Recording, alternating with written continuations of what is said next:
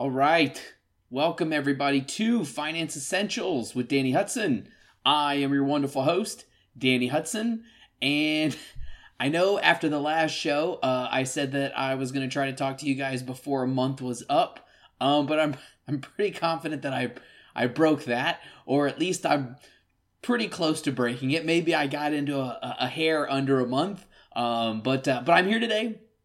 And like I mentioned on the last show, I always love the opportunity to get a chance to talk with you guys and learn some things and teach you guys some things. And hopefully it will be information that will help better you, put you in a better position in your life. And we'll all be better off for it, in the, in the long run. But I'm here. Hopefully you guys have stuck with me. I think this is episode like 44 or 45, so we're doing pretty good.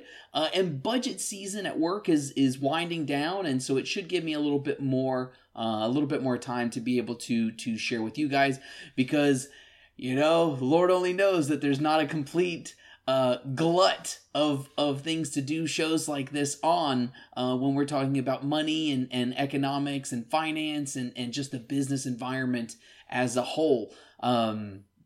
And so I just wanted to share some of that stuff with you guys today as we get a chance to talk. But a few things that have been going on that I have not gotten the chance to talk about over the last few weeks. Let's Go Brandon. I don't know if you guys are familiar with it, but it's hilarious. If you don't understand exactly what the whole Let's Go Brandon thing is, look it up. I saw earlier today that apparently Let's Go Brandon is the top 2 songs on iTunes. I also saw that, I guess, in Canada, and I don't know how true this is. I mean, it could be made up, but I thought it was pretty funny either way, is that I guess they had a big meeting and where they were going over things that were inappropriate. They put out kind of like a little presser and it said that things referencing to Let's Go Brandon was not allowed, which is great. So if you haven't looked up Let's Go Brandon yet, I would definitely recommend it. I think that it's hilarious. Some of the other things that's going on, supply chains are all screwed up. Bunch of stuff is sitting off the West Coast, in the Pacific Ocean on container ships, and magnificent Brandon administration talked about how they're going to open up ports, 24 hours a day, 7 days a week, right? Because, that's what Washington, D.C. thinks that they can do. They think that they are just all powerful and they can do everything. But they don't get to control that, right? It's not up to them. They don't get to say. But then, of course, Governor DeSantis, being the anti-Brandon person that he is and the anti-Gavin Newsom person that he is basically told everybody, he's like, hey, Florida's open. Why don't you just bring your own little ship over to Florida and unload all of your stuff here? We got you. And so we'll see how that goes. I do, however, want to do an episode on the whole supply chain and what's going on in California. I've learned a lot of very interesting things as far as what it is that's actually causing a lot of these problems. And I think it's fascinating. I think it's really awesome. So maybe I'll do the next episode, on that, which I think would be pretty cool. Some of the other things that's going on, the infrastructure bill, right, that we've talked about in the past, that was like $3.2 trillion. They're down to about $1.75 trillion now. They have to, get concessions, right? And as we've talked about before with the Republican Party kind of being controlled opposition, when it comes to a lot of these things, their starting point isn't $0, right? It literally, the correct position is $0. It's not negotiable. But hey, right, whatever. So they'll meet somewhere in the middle and they'll say, hey, look how hard we fought to get it down from $3.2 trillion. And then people will go, oh my gosh, you guys are so great. But then they'll they'll print another $1.7 trillion. Couple other things. I'm sure you guys, well, maybe not, but another thing that was going on was that the IRS, that in this bill, which I think Justin Amash, or maybe it was Thomas Massie, one of those two on Twitter, brought up a pretty good point that our federal government has almost gotten to the point now where there's just one bill, right? They do one bill a year, and it's just going to have everything in it, because that's the point now, where they are. And what that will also do is it will allow basically everybody to get almost everything they want. It's the whole, well, we need to pass it to see what's in it kind of thing, right? It's going to be 4,000 pages and it's going to be $5 trillion or whatever. And they're going to be like, oh man, well, we had to pass it to see, to see what was in it. But I think that was a pretty good observation that we're almost at that point. But one of the things that was going to be in there is this whole, you guys may be familiar with this whole tax the rich, right? Like, well, I mean, not like we haven't talked about that in the past, but, they're wanting to pass all of these wealth taxes on the rich. The latest one, which I guess has been taken out now, but it was on unrealized gains. And maybe next, maybe I'll talk about that a little bit, kind of what that means. Well, it's not that relevant if it didn't get in there. Essentially, think about it like this, right? Something that you have is worth $1,000. It goes to $5,000, and then it goes back to $1,500. You would still have to potentially pay taxes on the unrealized gains that you didn't actually get to take profit on, and so there was a lot of pushback on that. But the big one was the $600, right? They were talking about the $600 that the IRS was going to keep track of. So if you made any ins and outs of that kind of thing in your bank accounts, that was $600 or more, the IRS was going to have it on record. Now, whether or not they were going to look at it or whatever. Now, they did want to allocate more resources to the IRS, which, if you're talking about me from an anarchist perspective, IRS is probably top 5 worst. I mean, probably like the Fed's there, and then probably the CIA is right up there. But man, the IRS has got to be top 3, right? To just get rid of completely. And they're talking about wanting to give them more money, but they were talking about $600. It's going to help us catch those billionaire tax cheats, right? And then of course all the midwits and stuff on social media are like, oh yeah, well no, it's got to be in there because it's going to help catch billionaire tax cheats. And it's like, what billionaire is keeping track of a $600 transaction? You know who it is going to hurt? It's going to hurt gig workers. It's going to hurt people that do work underneath the table, right? That just get checks from people for doing, I don't know, yard work or house cleaning or whatever it's going to be. Those are the people that stuff like that's going to hurt. So now they've bumped it to $10,000, right? Because it was about catching the billionaires at first, and then they get pushed back on it, and that kind of thing. Like we talked about in the episode about the new Green New Deal. I might have had one too many news in there, but they were just testing the waters, right? Let's test the waters at $600. Oh, we got a lot of pushback. All right, let's change that up a little bit. And so they changed that. But yeah, there's a lot of stuff that's going on out there. But what I wanted to do on today's episode is I wanted to talk about, and I know I've mentioned on the show before about how Twitter and social media and stuff like that is not real life, right? I get it. I don't want to say the majority, but a lot of people that are on these platforms are not normal people, right? They're going to be extreme ends one way or the other. But I got in an engagement with a person today who this is in discussions as far as like the billionaire taxes and that kind of thing. And there are a lot of people that I do believe have this mentality, and was talking about taxing, the billionaires and that kind of stuff. And what we were essentially talking about was, people like Elon Musk, who by the way, did get tons and tons of government money to get where he's at. So while he might be pushing back on a lot of government stuff now, he did get where he is because of government money. Now, I'm all about, hey, better you push back now than never. And so, I'll consider that a small win, but that did get in there. That was kind of a point of it. But one of the things though, and he brought up, we were talking about that. And we were talking about innovation, right? Because this person's thought process was that billionaires and rich people and business owners, I'll just read it. He says, they innovate because they love it. They mostly do it when they were starting up, and they would think, well, I don't want to create great stuff because I won't be excessively rich, only very rich. And if with more redistribution, more people will have a chance to try.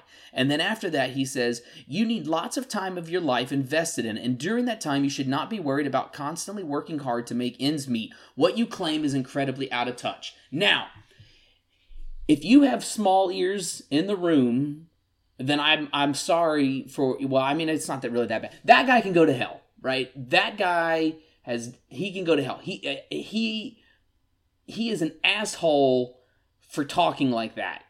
And I'll explain why. So I'm in the process right now of launching a new business. And so it's going to be a hot sauce business, which is an acidified food. So, I have a lot of things that I have to go through. What this guy wants, right? What this guy wants is he wants to live a comfortable life, or maybe better than comfortable, right? Well-to-do or whatever. But he doesn't want to do what business owners have to do, right? He doesn't want to put in extra effort. He doesn't want to put himself in a position where he takes on unnecessary risk, right? He doesn't want to put himself in a position where he has to take out a second mortgage, or he has to spend time to invest in learning additional skills. He wants all of the benefits of innovation, right? Of being able to create value that increases one's wealth with zero of the drawbacks. And that is bullshit. And I say that as somebody who is currently working, right? Working full time, raising a family with two small kids, and trying to launch a business. And that type of mentality is just awful. And if you have that type of a mentality and you're listening to this show, then you have to change it. You don't get your cake and eat it too, right? You don't get both ways. If you want to not take on extra risk, if you do not want to extend efforts beyond your reach, if you don't want to have to consider and learn new skills to provide additional innovations to something, whatever it might be, then you know what you're going to do. You are going to trade your most valuable resource, which is time, right? Because we all have a limited amount of time, and you are going to trade that for a wage that you find is appropriate. And millions of people, I mean, billions of people in this world do that, right? But you don't get to say, I want all of these benefits of the people who do this without having to do that. And so that really got me going, really started driving me crazy. And so what I wanted to do is just to explain to you how much and why government, right, as a federal government and some state government stuff as well, why they do not like you, they may even hate you as a small business owner. And you, as a small business owner, are essentially the enemy of a large government, right? And I'll explain what I mean by that is that when you are a small business owner, and you are providing for your family, you are providing for your community, the government has nothing to gain with you, right? Relative to a large business. And if you think about the way the lockdowns have worked, a lot of your small retail shops were closed. A lot of them had to modify how they operated, whereas a lot of your big box stores and things like that didn't have to do a lot of that. And it's for several reasons. For one, you're not dependent on them, right? If you're a relatively successful small business, you can provide for your family and your community and contribute to society without reliance on them. You're not requiring money from them. You're not requiring services from them, that kind of thing. The second part of it is you're not spending money on them, right? You're not donating to tons of campaigns. You're not paying large lobbying firms with tens of millions of dollars to wine and dine politicians to get favors and that kind of thing. You're not involved in that. What you're basically doing is you're living, your life, and they're not a part of it, and they don't like that. And the third one, and I think this one is a major one, because I think a lot of times we see this, especially at the federal government level, is you're not offering any of them a cushy post-government $500,000 a year salaried position on an executive board somewhere, right? You're not a former 3-star general that's being offered a board executive position at Boeing that pays $500,000, or at Lockheed Martin, or at Raytheon. You're not offering them anything. And so what do they care about your business? They don't care. Because of those three reasons, you're essentially irrelevant to them. And so what they do is they create all of these additional hurdles and all of these additional roadblocks to really be able to help you. Now, again, right, a lot of the double speak and stuff like that goes on, where it's like, oh, small businesses are the backbone of this economy and the backbone of this country and blah, blah, blah, blah. They don't care about any of that.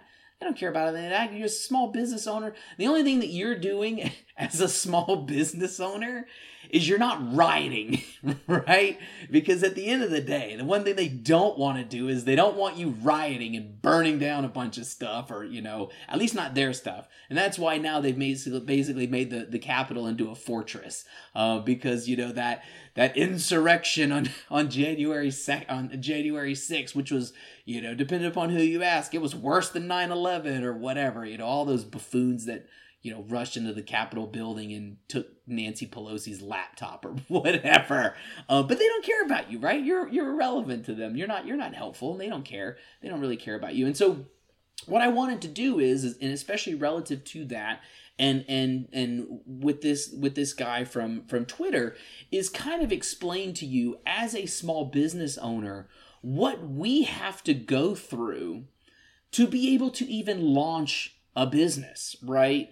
And the types of hurdles that we have, and how when people are talking about all of these regulations, right? All of these regulations, they're meant to help the consumer, and they're meant to help these people, and they're meant to do good for this, right? Because it's the right thing to do. The biggest thing that they do is they keep poor people out. They keep poor people out of being able to start up their own business and quote unquote pull themselves up by their bootstraps. You know why? Because they can't afford it. Because starting a business is expensive.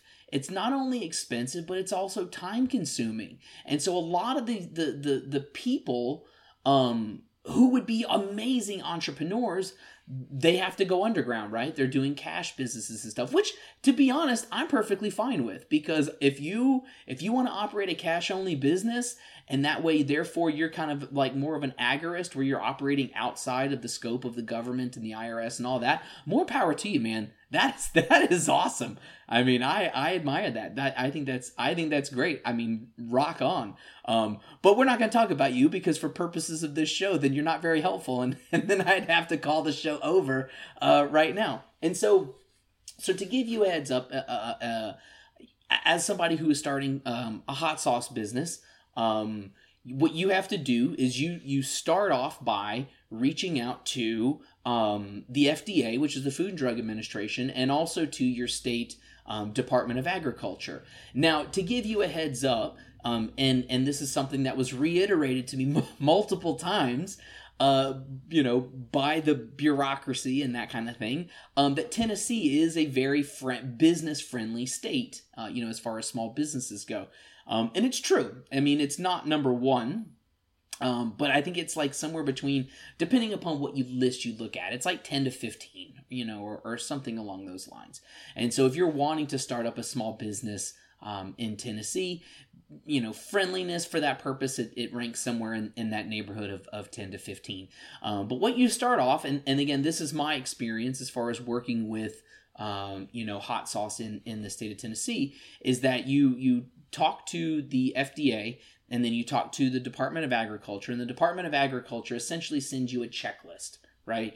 You have a checklist and you have to do these 10 to 12 things or whatever it is, and then you submit them, and then, you know, then the process or whatever goes, you know, goes from there. And so I have been working on this for 6 months. I mean, it's been 6 months, you know, trying to navigate all of this and kind of getting closer to the end. And so when you start going through this checklist, the first thing that you notice is that, at least in Tennessee, and when it comes to hot sauce, cottage laws do not apply, right? Cottage law is essentially saying that you can make the product that you're selling out of your home. Okay, so then what do you do, right? I can't make hot sauce and sell it out of my own house. So what do I have to do? Oh, well, you have to go to an approved commercial kitchen, and then you have to cook your sauce, your product, in that kitchen, and then that is allowed to be sold, you know, for commercial purposes. All right, so how does that work? Well, here's a list of 5 of them in Nashville.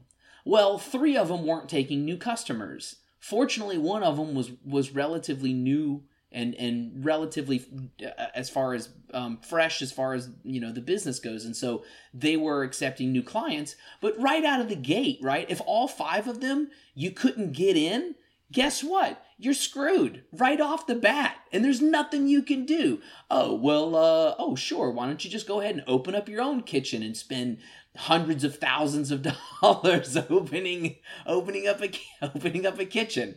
Sorry, you know? So right out of the gate, you're already at a disadvantage. And so I was fortunate enough to find a kitchen, and the people there are great.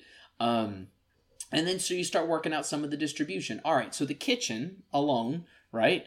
It's $150 non-refundable deposit. And that kind of is your consultation fee too. So they walk you through the kitchen and tell you how to use the equipment and so on and so forth. And then there's $150 refundable deposit. I don't know exactly, like, I guess maybe you just stop and then they give you your money back. And then you pay by the hour, right? And so it's like $20 an hour for up to 20. It's by month.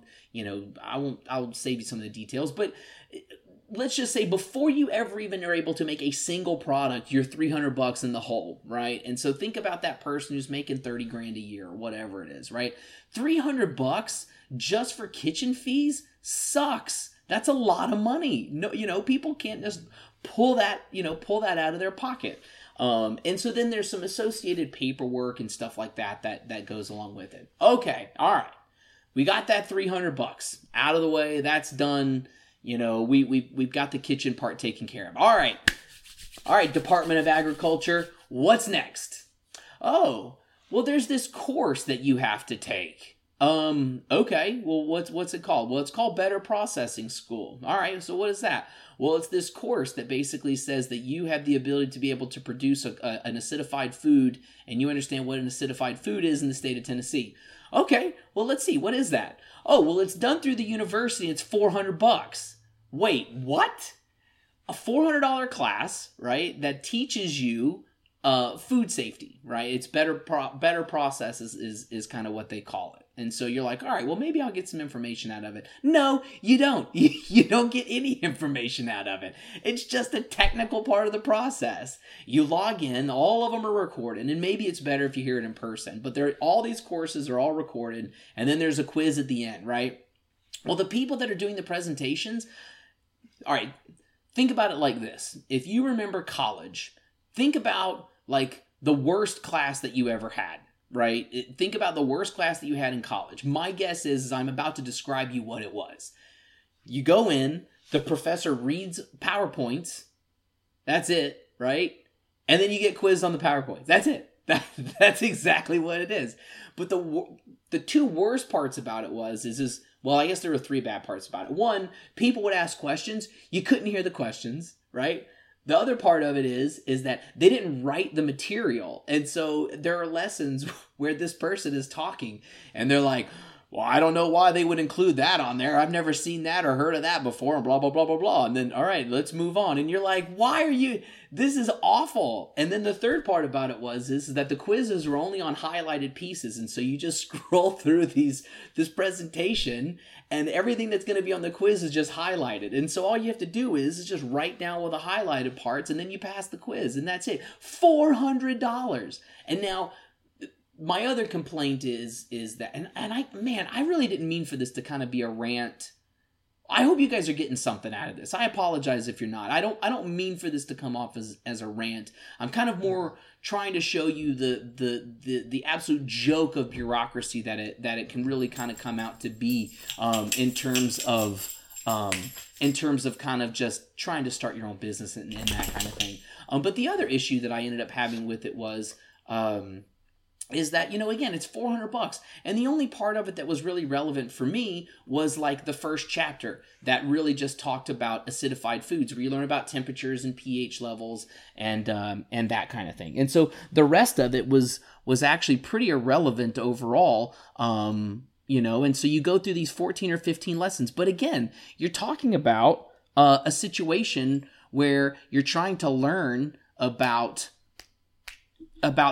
you know, this class, and you're trying to learn about all this product, and you're not really learning anything. And so now, if you're keeping track, right, our tally is now up to $700. So we spent $300 for the kitchen and $400 for the course that was not really that helpful. Okay. All right. But we got our course done. Okay. What's next? All right. Well, next piece of it is now you have to have all of your sauces approved by a lab. Okay. Well, what does that look like? Well, you have to make 3 different batches of these sauces, and then you have to submit them to this lab where they run pH tests and they run water activity levels on them to make sure that you meet certain thresholds. Okay. Well, what does that look like? $200 a sauce. Okay, what do you mean $200 a sauce? Well, you pay $200 or maybe slightly less or slightly more depending upon where you go to have your sauces essentially approved by this, you know, lab to meet certain criteria and certain thresholds to be approved for commercial production.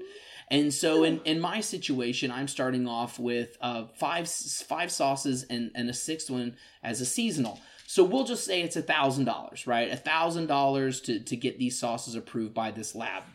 So now, if you're keeping track at home, we are $1,700 in, and we have yet to be able to sell a single sauce, right? $1,700, yet to have a single sauce. We don't have any inventory. We haven't bought any materials. We haven't bought anything like that. Okay, so we've got that. And so what would be next kind of on our list? Well, let's see. You have to be registered in the state of Tennessee. So, okay. So then let's see. We're getting registered in the state of Tennessee. Where do I go to do that? All right. Well, you got to go hop over here on the website and register for this and that. Okay. All right. Well, let's go do that. Let's see. What's the fee for it? $300. $300 to register your business in the state of Tennessee. Wow, isn't that awesome? Man, all right. So now if you're keeping track at home, we're up to $2,000 in the state of Tennessee to be able to register this acidified food business before we ever even get to sell a single sauce. And now there's other miscellaneous costs and fees and stuff too that we ended up having to do. So for example, you also have to have a process letter, right? So this process letter has to be basically a letter from the lab that says, oh, well, this person's not going to kill anybody by eating their, you know, this person's sauces and that kind of thing. Okay, so what's that? Well, that's $150 because you're paying for it by the hour, you know, to be able to do all this kind of thing. And so these are just the things that you end up having to pay for. And so you're over $2,000, you know, just by trying to get some of these fees in. And then you also have to submit one by one on the FDA's website, right? All of them to fill out your process, right? You have to put in what your process is, what your ingredients are. I had mine rejected 3 times because certain values and certain numbers and stuff like that didn't line up and didn't add up. Now, to give them a little bit of credit, the person that was from the FDA actually was relatively helpful in terms of getting back to me kind of quickly and that kind of thing, which is fine. But the idea that I end up having to do that to begin with is just ridiculous. And then you have to have all of this stuff on file, right? So everything has to be printed off and held into a folder. And then the last part of it, and I'm missing some of the additional paperwork, things like kitchen surveys of where you cook, questionnaires. There's also things that you have to do. You have to submit all of your labels. You have to submit all of your labeling to be approved. You have to have all of your ingredient lists approved. Everything that you order, that you buy that's fresh, has to meet certain criteria. So you can't just grow peppers in your backyard and use those. They have to meet certain garden threshold certifications, certificates, all of that kind of stuff. All of that stuff, right, creates headache. I mean, there's dozens and dozens and dozens of hours. And I have not, and up to that point, right, you haven't bought any bottles. You haven't made anything to sell yet. You haven't put labels on anything yet. So you're at this threshold and this point where you haven't been able to do any of that. And then the final stage of it is that somebody from the Department of Agriculture has to come out and they have to observe you, right? And this is the stage that I'm at now, where they have to come out and they have to observe you go through one of your processes and essentially make one of your sauces, and then they mark off whether or not that you're approved. The problem with that is they work normal business hours. The latest appointment that you can get is like 2:00 in the afternoon. And so if somebody who has a normal job, you have to take off a day of work to be able to go in there and have them observe you. And so if you're a person that's in a situation where you don't have that ability, again, right, you're screwed. I mean, you're literally fought at every single step along the way to prevent you from literally being able to do this. And the biggest question that people normally say is, well, isn't that good? Isn't it good that the process is very thorough to make sure that your products are safe and, and all of this kind of stuff? And to that I say, no. And the reason for that is because none of that is really counting the time that I'm putting into developing recipes, the stuff that I'm, like if you see, if you're watching the YouTube, I've got a couple of sauces that are kind of fermenting right up here. Now I'm not going to be able to sell these, but I can give them away. But these are experiments, right? This is time in testing things and doing test markets and going through trying to find bottling companies and labeling companies and all of that kind of stuff. At the end of the day, when you put that kind of time and effort into a product, the last thing that you're going to do or want to do is get somebody sick, right? Because all it takes is having somebody get sick early on in your product and you're done. Like you're done for, because no one's going to want to buy your stuff if it's getting people sick. And so, all of that is to kind of say, when it comes down to it, as a small business owner, you have a lot of trouble meeting a lot of these thresholds. And at the end of the day, they don't care, right? They don't care because you're not contributing anything, to them. And so it's something to think about when it comes to if you want to start your own business. And I must say, it's a very rewarding process. You really learn a lot, things like logistics, sales. I mean, there's a lot of really great things. I'm terrible at WordPress. Building a website is not easy, but it's just one of those things that the process has been very fulfilling, and really being able to kind of see an end product and the light at the end of the tunnel. And so that's kind of the show for today. Again, I wanted to give you guys some insight, especially after reading some tweets from somebody who, and I asked him, I go, have you ever created anything? Have you ever innovated anything? And of course the answer is no, because a lot of times when people have that mindset, they don't really think about the implications of really what goes into trying to build something up from scratch, and the level of risk that you take and the amount of effort that you put into it, to try to make it successful and to make it good. But we're almost there, right? We're almost there. I've been fortunate enough and blessed enough to be in a position to where, as much as I don't want to spend $2,000 to get something off the ground, that I do have at least some of the ability to be able to do so. And so again, I hope that didn't come off as ranty. I'm sure it probably did, and I'm sure some people will probably complain about that. But that's okay. And we'll talk again soon. And if you're looking and interested in starting your own business, I highly recommend it. It is, like I said, a very fulfilling process, and I do love doing it. So, but we'll talk again soon. All right, bye.